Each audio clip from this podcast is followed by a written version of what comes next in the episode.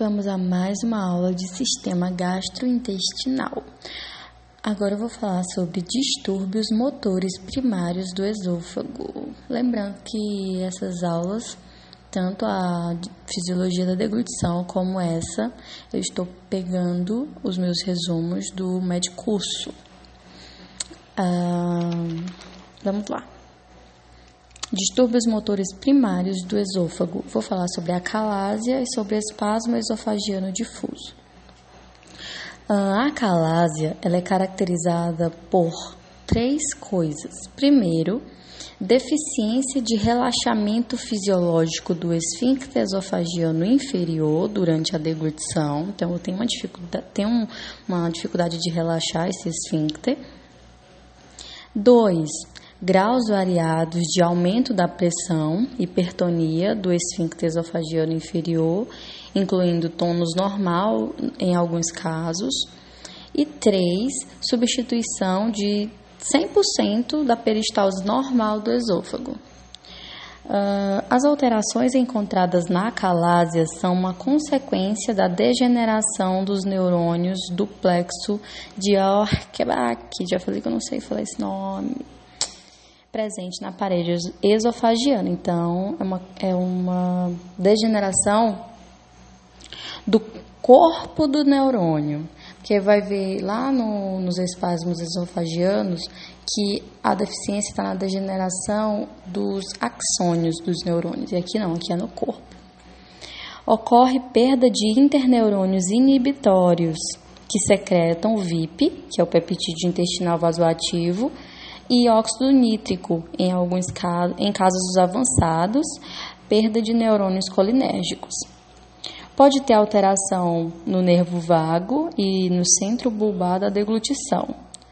A disfunção do esfíncter esofagiano inferior e do corpo do esôfago obstrui a passagem do bolo alimentar, originando o principal sintoma, que é a disfagia de condução, que ocorre tanto para sólidos quanto para líquidos.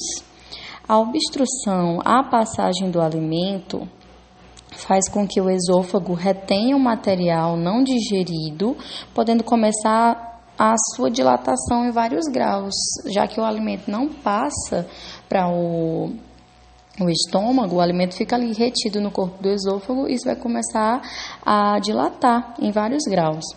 Junto com a disfagia, o paciente tem sintomas de regurgitação e broncoaspiração. Em casos avançados, desenvolve-se halitose. Acho que eu anotei aqui alguma coisa, deixa eu ver, não, tá. Em casos avançados, o paciente desenvolve halitose, né? A regurgitação, ela pode resultar em tosse e broncoespasmo, quando o paciente se deita, e broncoespasmo é o estreitamento da luz bronquial, tá? Então, pode resultar, essa regurgitação pode resultar em tosse e broncoespasmo, quando o paciente se deita, ou mesmo em pneumonia e abscesso pulmonar, bem como na formação de bronquiectasias, que bronquiectasias é a dilatação crônica dos brônquios, com catarro, muco purulento, tudo isso em função da broncoaspiração. A broncoaspiração, alimentos e líquidos são aspirados pelas vias aéreas. Então, de novo, só para não... Porque eu fiquei falando aqui o significado das palavras, então eu vou falar mais uma vez aqui. O paciente tem sintoma de regurgitação e broncoaspiração, que eu falei, né? A regurgitação, ela pode resultar em tosse e broncoespasmo, quando o paciente se deita, ou mesmo em pneumonia e abscesso pulmonar, bem como na formação de bronquiectasias, todos em função da broncoaspiração. Suspeito de acalásia, eu vou suspeitar de acalásia quando houver disfagia e perda de peso ao longo de meses ou anos, associada a regurgitação e tosse crônica, especialmente noturna. A odinofagia não é sintoma característico, mas pode ocorrer nos estágios iniciais. Dotorácica, que é a cólica esofagiana, é relatada por alguns pacientes somente no início. A acalásia é uma lesão pré-maligna, sendo o carcinoma escamoso o tipo histológico mais comum. O mecanismo é a irritação da mucosa, promovida pelo material estagnado no corpo do esôfago, o que induz a formação de áreas de metaplasia e neoplasia. Ok, que bonitinho. Ai. Sim, diagnóstico.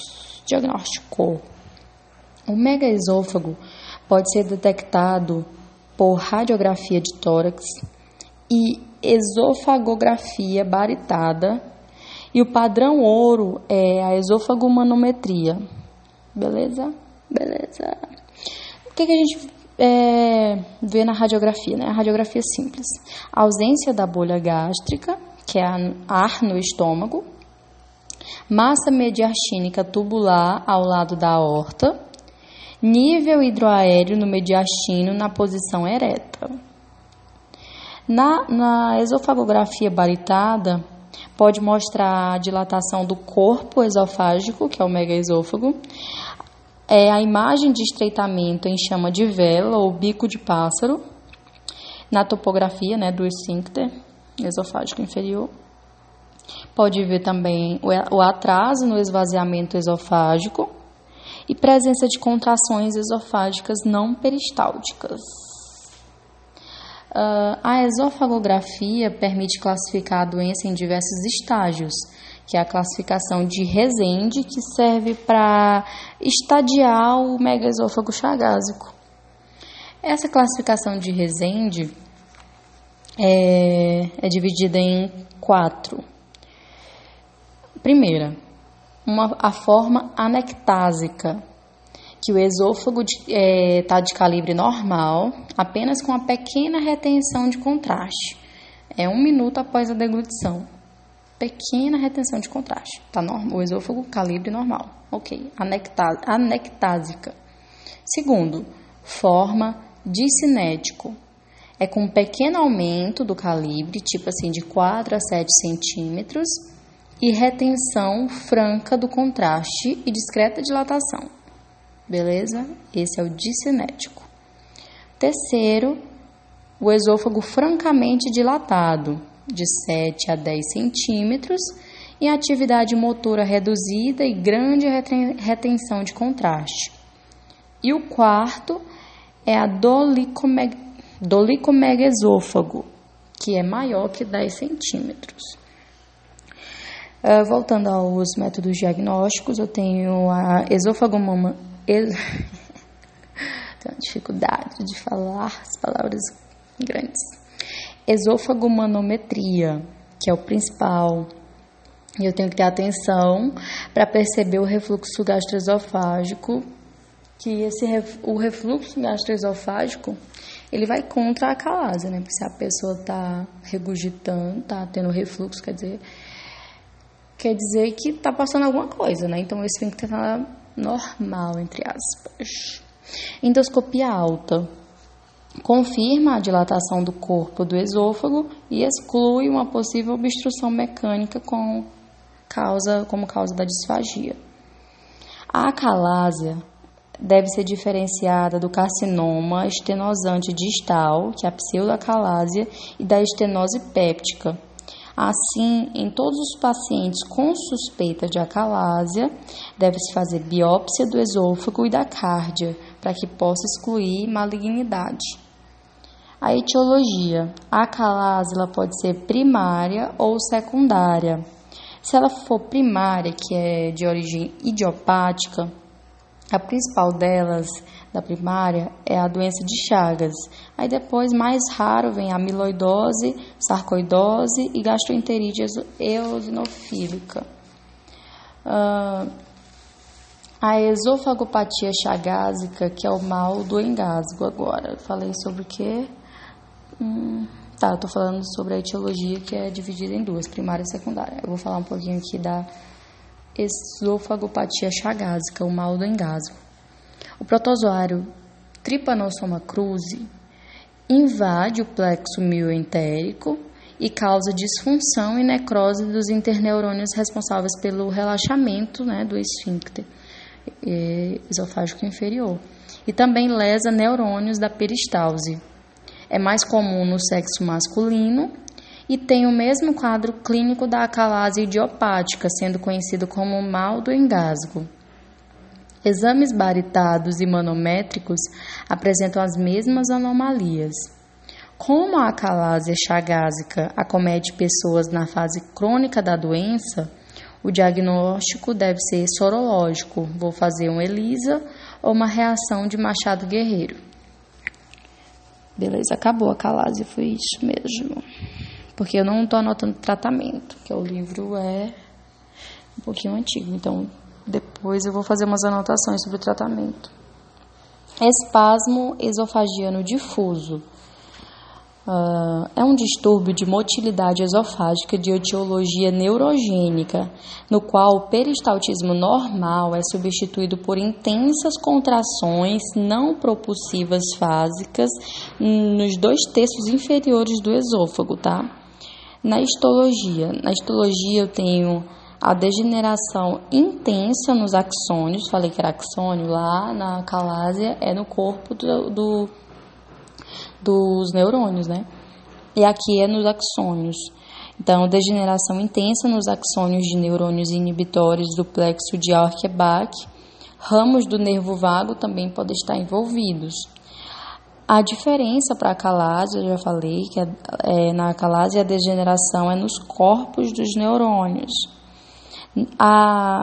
O espasmo esofagiano difuso, ele pode evoluir para uma acalásia, também é importante saber isso. Manifestações clínicas. Eu vou ter uma dor retroesternal, que é a cólica esofagiana, associada à disfagia para líquidos e sólidos, dor intensa irradiando para as costas, para os lados do tórax, para os braços e talvez também para a mandíbula, algumas vezes só. Pode acontecer no repouso, mas também pode se associar à deglutição, à tensão emocional e exercícios. Pode ser confundida com angina pectoris, que a angina pectoris é uma dor no peito causada pela redução do fluxo sanguíneo para o coração. Pode também ter a dor retroesternal sem disfagia e também pode ter a disfagia sem a dor retroesternal. Essa dor retroesternal sem disfagia se associa ainda mais à angina. A maioria no sexo feminino e possui distúrbios psicossomáticos associados, assim como pode ocorrer na síndrome do cólon irritável. Ansiedade e depressão estão presentes em mais de 80% dos pacientes. Aí eu não fiz diagnóstico nem tratamento, justamente pelo que eu falei antes, que eu vou anotar depois, vou fazer umas anotaçõezinhas só de diagnóstico e tratamento das doenças mais atualizados. Outros distúrbios motores. Tem o esôfago em quebranoses, que é uma variante do espasmo esofágico difuso, caracterizada por grande contração generalizada do esôfago, atingindo níveis pressóricos à manometria de 180 milímetros de mercúrio. E tem o esôfago hipertensivo, que é uma variante da acalásia, em que o esfíncter esofágico inferior está hipertônico, mas mantém o relaxamento fisiológico pós-deglutição. A esclerodermia se apresenta com graves distúrbios de motilidade esofagiana, com a típica associação de um esfíncter esofágico inferior incompetente e contrações aperistálticas fracas. A lesão básica da esclerodermia é a atrofia e fibrose da musculatura lisa nos 2/3 inferiores. Ok, bebezinha, Sabrina. Terminamos a acalásia, espasmo esofágico difuso. Beijos e tchau.